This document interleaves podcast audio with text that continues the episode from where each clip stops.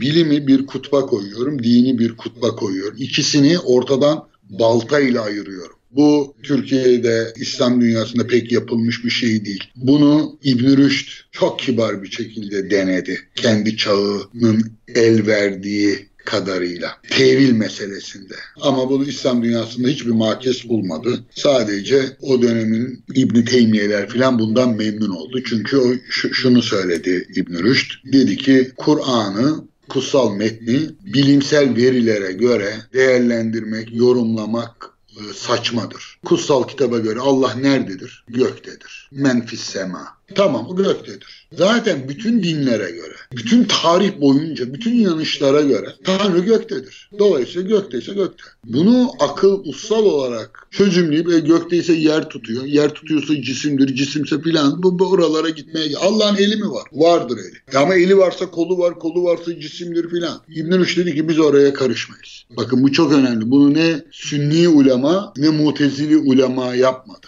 Hepsi uzlaştırmaya çalıştı. Kur'an'da saçma görünen, akla ters görünen ne varsa bunları çağın bilgisinin el verdiğince yani işte Sinan Canan diye bir biyoloji okumuş dindar bir bilinç, öğrendiği, üniversitede öğrendiği ve öğrettiği bilgilerle inandığı kutsal kitap arasında bir şey var. Biz genelde Türkiye'nin öznel koşullarından dolayı hep hukuki ayetler, hırsız el kesmesi, kadının dövülmesi, mirasın dağıtılması gibi hukuk konusunda ele alınıyor. Şey tartışılmıyor mesela Kur'an'da yer alan doğa görüşünün eleştirisi yapılmıyor. Şimdi ben tam orada bir şey söyleyeceğim. Benim aslında aynı fikirde olduğumuzu zannettiğim ama ara ara sizin konuşmalarınızda sanki bu fikre mesafeli olduğunuz izlenimi de veren sözlerinizi yakaladığım bir yer var. O da şu. Ben evrim biyolojisiyle özel alan olarak uğraşan biri olarak mesela şöyle açıklıyorum insanı. Bugünkü bilim dünyası nasıl açıklıyorsa ben bu açıklamayı benimsiyorum. Nedir o? 3,5 milyar yıllık canlılık tarihinin bugüne kadar gelen kesintisiz bir evrimsel sürecinin doğal sonuçlarından türlerinden birisi de Homo sapiens sapiens dediğimiz bizim mensup olduğumuz türdür.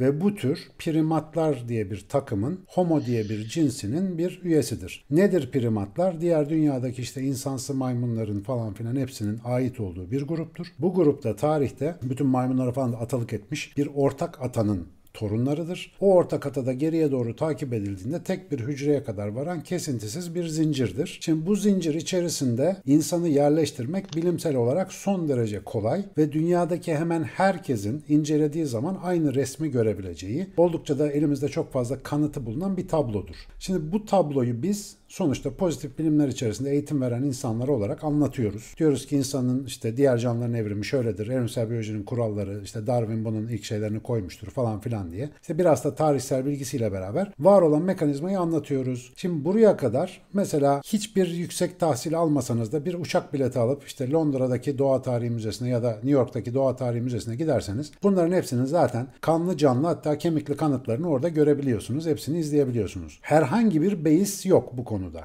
Fakat ne zaman ki bu konu bir dindar bilinçle karşılaşıyor, bir e, dindar bir bakış açısıyla karşılaşıyor. Bazen, her zaman değil bazen büyük bir muhalefet doğuyor. Muhalefetin en önemli sebebi de insan bu halkanın öyle bir ürünü olamaz. Sebep işte bu açıkça yazıyor çamurdan yarattı, açıkça yazıyor cennetten kovdu, işte ruhundan üfledi vesaire gibi orada bir takım anlatılar var.